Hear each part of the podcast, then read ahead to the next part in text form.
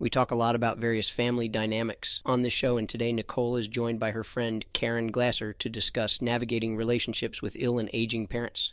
You're listening to Growth Seekers Welcome Modern Philosophy for Abundant Living, a podcast where we discuss topics that matter for the purpose of elevating consciousness and eradicating poverty. If you haven't yet downloaded our free guidebook and bonus cheat sheet to help you revolutionize your relationships, you can do so now by visiting growthseekerswelcome.com and clicking on the free gift link. Inside, you will find a practical six step framework for eliminating conflict and fostering healthy connections. Please note this podcast is for entertainment purposes only and is intended for a mature audience. Episodes may be triggering, and you are only encouraged to listen further if you are of sound mind.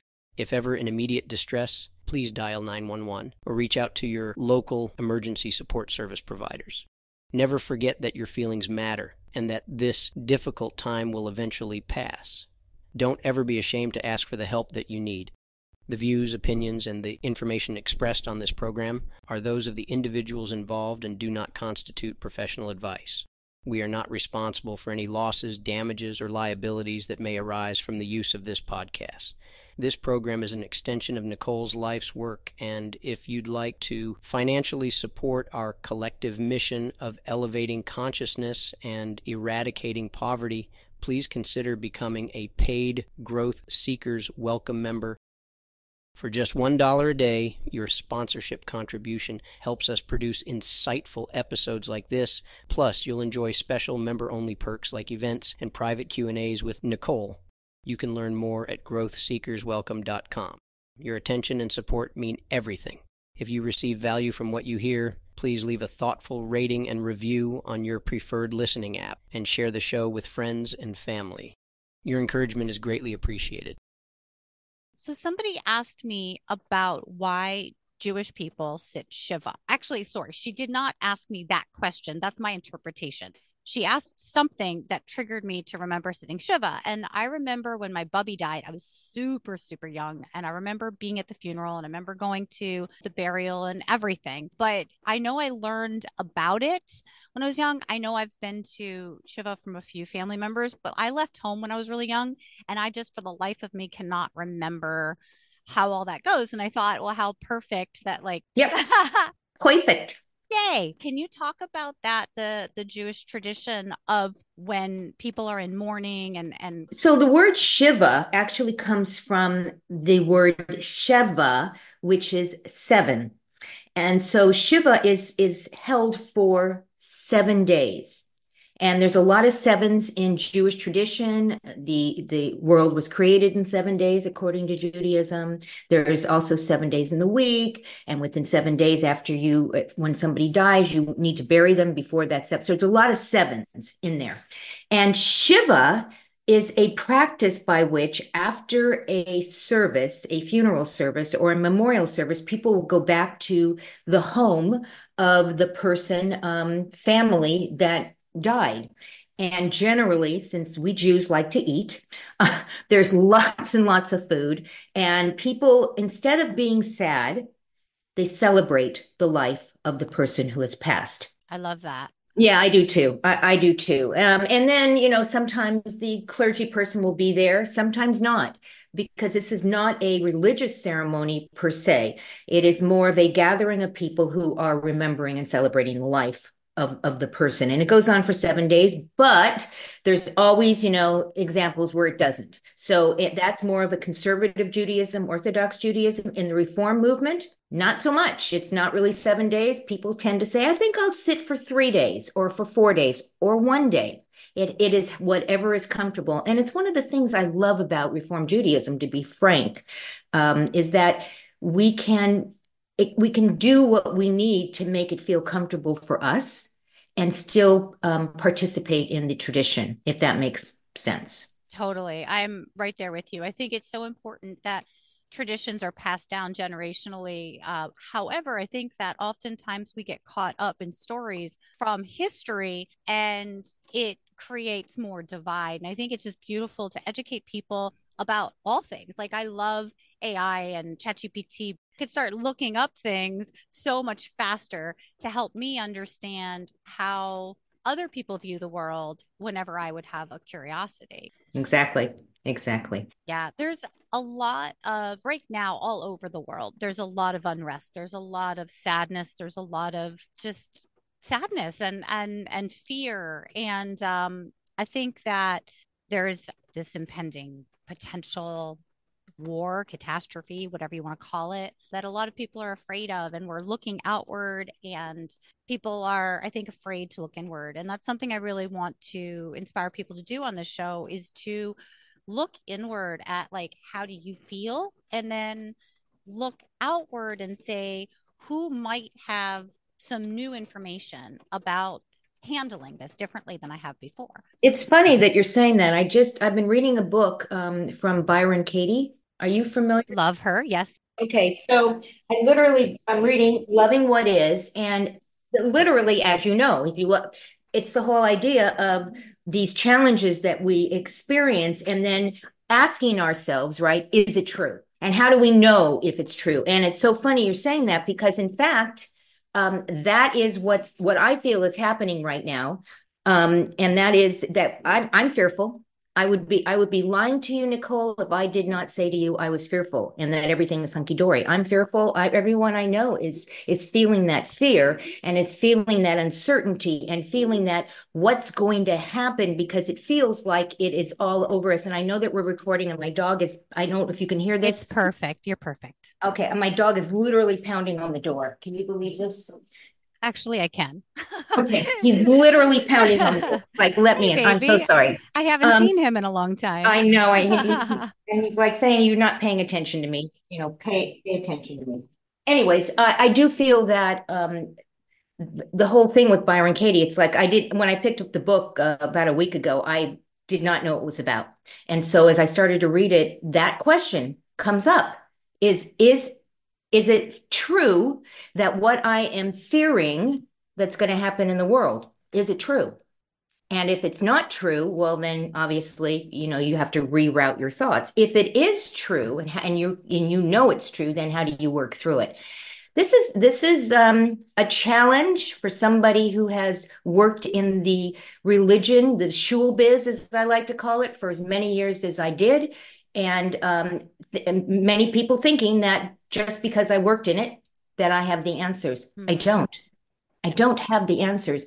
What I can tell you is is what the text might say about this, but even that is not necessarily going to answer questions because the text comes from different different times, different circumstances, and again, you have to dive in and you have to do the work. And and um, I don't know about you, there's there's too much to do the work about right now. So I, I really appreciate what you're saying, diving in, because I do think we have to go inward to to approach this because um, it's not just the world issues that are going on. I I have personal challenges going on. My father has been in and out of the hospital for the past two months. He just turned 90.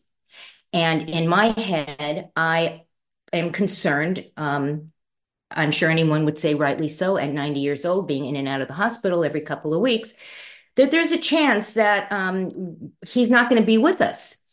You know, in May I challenge you with that, Caren? Because I love you so Sure. much, and you know, what- Sure, you know what sure. you get into when you deal with me. oh no, sure, absolutely. so it's at 90 years old, it's not a matter of if, it's a matter of when. When? Yes. Right. And so I think everybody is dealing with that because the one thing we know when we come into this world is that we will leave this world at some point. As Right. humans, that is just the that is the organic nature of us. And so I love that you picked up Byron Katie's book because the work is so phenomenal. I was first introduced to her about, I don't know, 20 something years ago when I was doing my coaching. And I found the simplicity of her practice to be brilliant.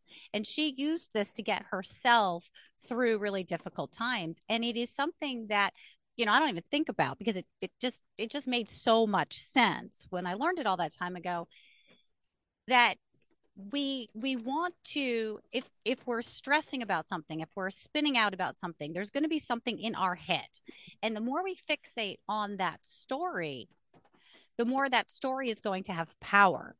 And so, what's really important, I think, with stories is not only to ask ourselves, is it true internally in the head, but then to cooperate with other parties that care about us, that are going to be honest with us. That's the thing. And one of my mentors, Dr. Wayne Dyer, used to talk a lot about this, where he would talk about his kids and he had all these different kids. And he said, those kids knew who to go to when they wanted truth and they knew who to go to when they wanted coddling and so on.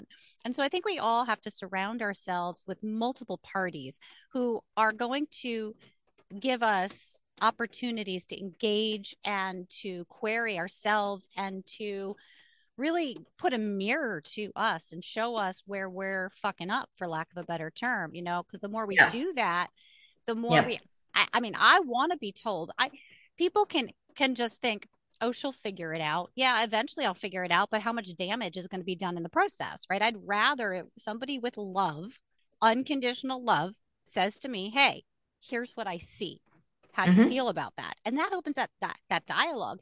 And imagine if everybody could be a little bit more compassionate in that way with each other. We wouldn't even need therapy. We wouldn't need all these drugs. We wouldn't need all this, you know what I'm saying? Like we could just face each other face to face. I see you. I hear you. I respect you. And I'm going to listen, absorb, and then share back right and i actually created i i'm late on getting this podcast really out because anderson my cat who i had lost many months before wound up coming back um the 26th of december. Yay nice christmas gift. And and uh but he was like three hours away. And anyways i had to go get him. And so my my launch planning got a little sidetracked. So i haven't got this really out there yet. But um I'm really excited to. And along with this show, if you go to growthseekerswelcome.com, there's a free gift, which is a six step framework that I have for eliminating problematic behaviors from your relationships. And I think that it just goes right in alignment with what we're talking about here. Um, because a lot of people, yes, you can do those. You can get all coaching is self coaching, right? You get those books, right. you do that self help. But at some point, you need to step out of your head and go out into the light and say, okay, can you please be honest with me? Right. And, you know, it's interesting because, um, you know, my mom is 88, my dad is 90, um, and they both still work. They are vital. Even though my dad's been in and out of the hospital, he still works. He just stopped driving, not because he wanted to, but because my siblings felt that he needed to. And um, that was a challenge. And I find myself as the oldest of four kids. There are, were four kids born within three years and two months. Imagine that. No twins, just a lot of kids. And I am watching my siblings and myself uh, reacting, dealing, conversing about this journey that our parents are on right now. And I asked my parents a couple of weeks ago what it felt like because I wanted to know to be them, to be going through this journey that they're in, whether it's uh, the ending journey or they still have lots of time because we don't know, right? We, we none, of, none of us Absolutely. know. What is it like? Because I want to really understand what is what they feel is in their head and so that I can be a better daughter, so that I can process this in a way that is, I think, um, healthier rather than making assumptions that they feel this or they feel that. And it's opened up a conversation with my parents that I've never had in my entire 67 years of life, ever. And it it has it is so powerful because all I wish for my parents right now is that however long they have and however this journey goes is that they know that they have their daughter, their sons, and their other daughter here supporting them um, through this journey. And, and in turn, my kids can watch me do this with my parents so that they know what to do. I don't think we're taught.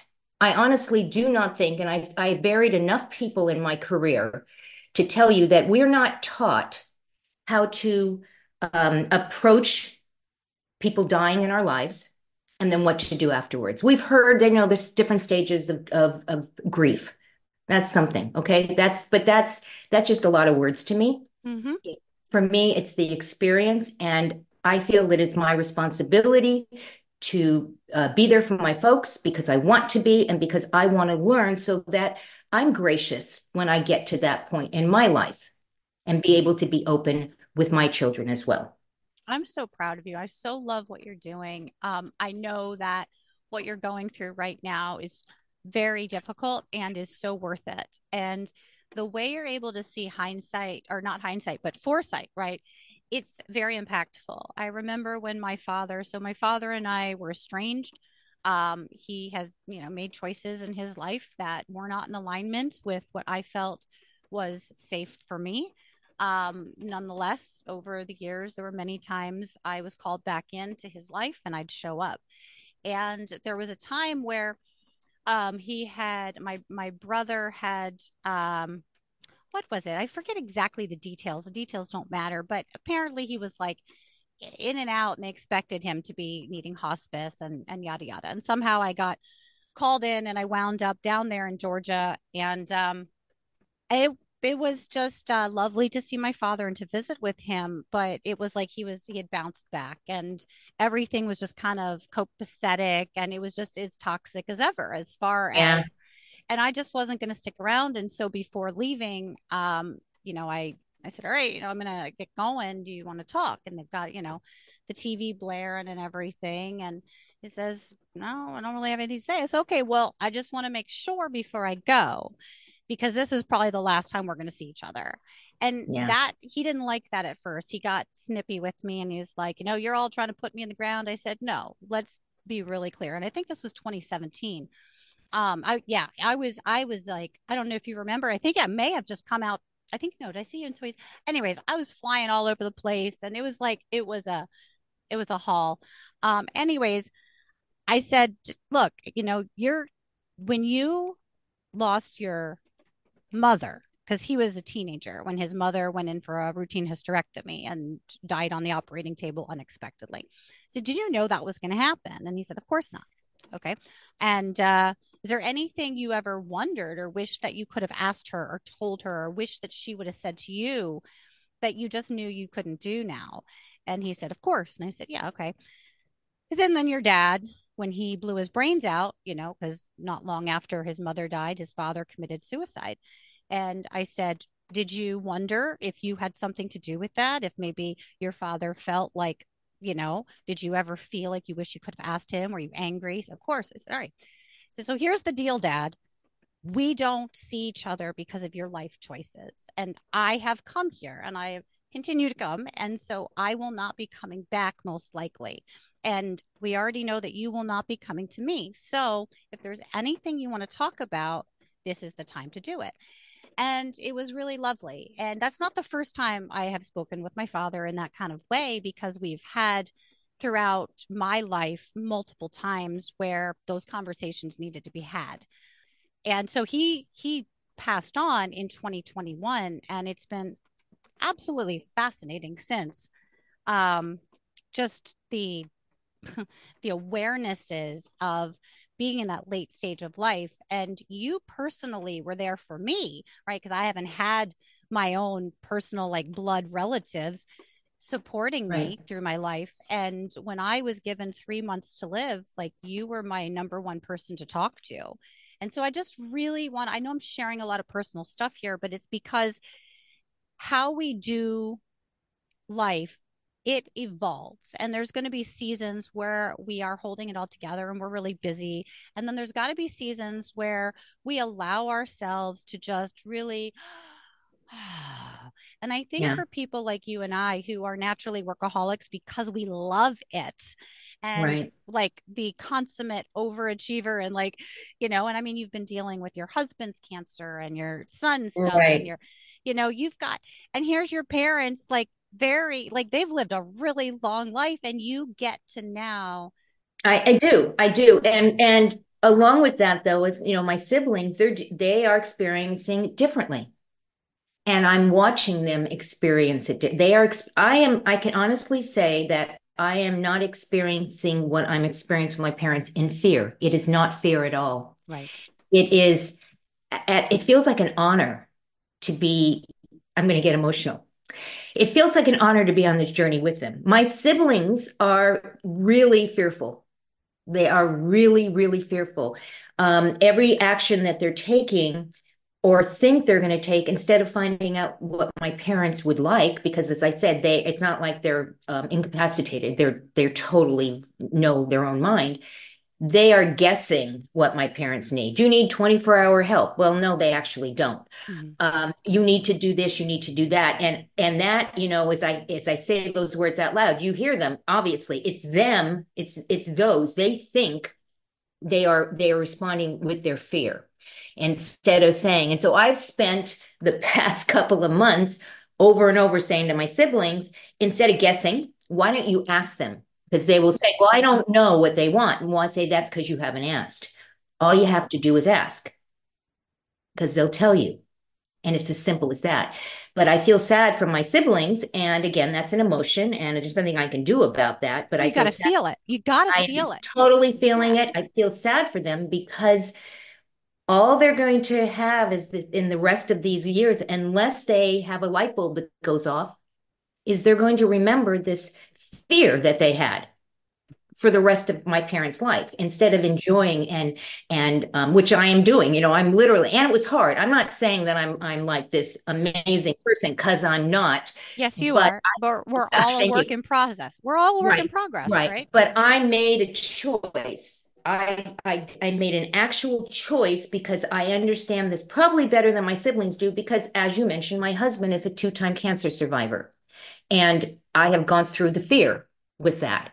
And I had to make a choice with that as well. So I understand what my mother's going through with my dad being in and out of the hospital, where my siblings don't. And so I actually said to my mother, all you have to do if you need to talk about this is to call me. I said, I will laugh with you. I'll cry with you. Whatever you need me to do, I'm there to listen because sometimes you just need to be able to say how you're feeling. And it's all about feelings. And that is the bottom line. That's all, folks. That is it. That is absolutely when somebody is in pain, when somebody is in crisis, what do they want? To feel safe. That's it.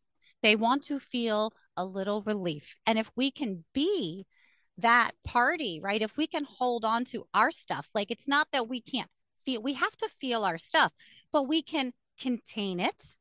Right. And then process it. You get to choose how to behave and how to act in any given circumstance. And right. when we, I mean, I will lately, because, you know, once you've passed the death mark, everything else is gravy. You know, like this is a right, bonus right. life. I'm like, every day is a new day. So I'm going to try shit out. Like I've been doing all kinds of crazy games and stuff.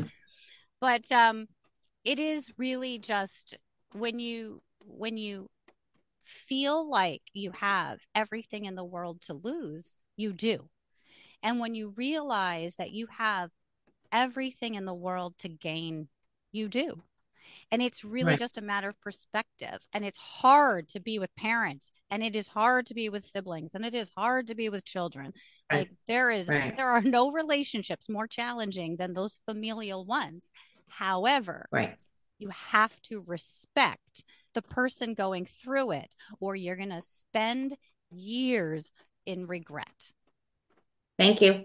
and that is that again. And I, I, I, I do not say that my my siblings are wrong. They're just experiencing it how they're experiencing it. And as I said, I'm just more sad than anything else because I I do hope that they wake up and and realize that every day that goes by is one less day that my folks are going to be here. Because as you said, it's not a matter of if, it's when.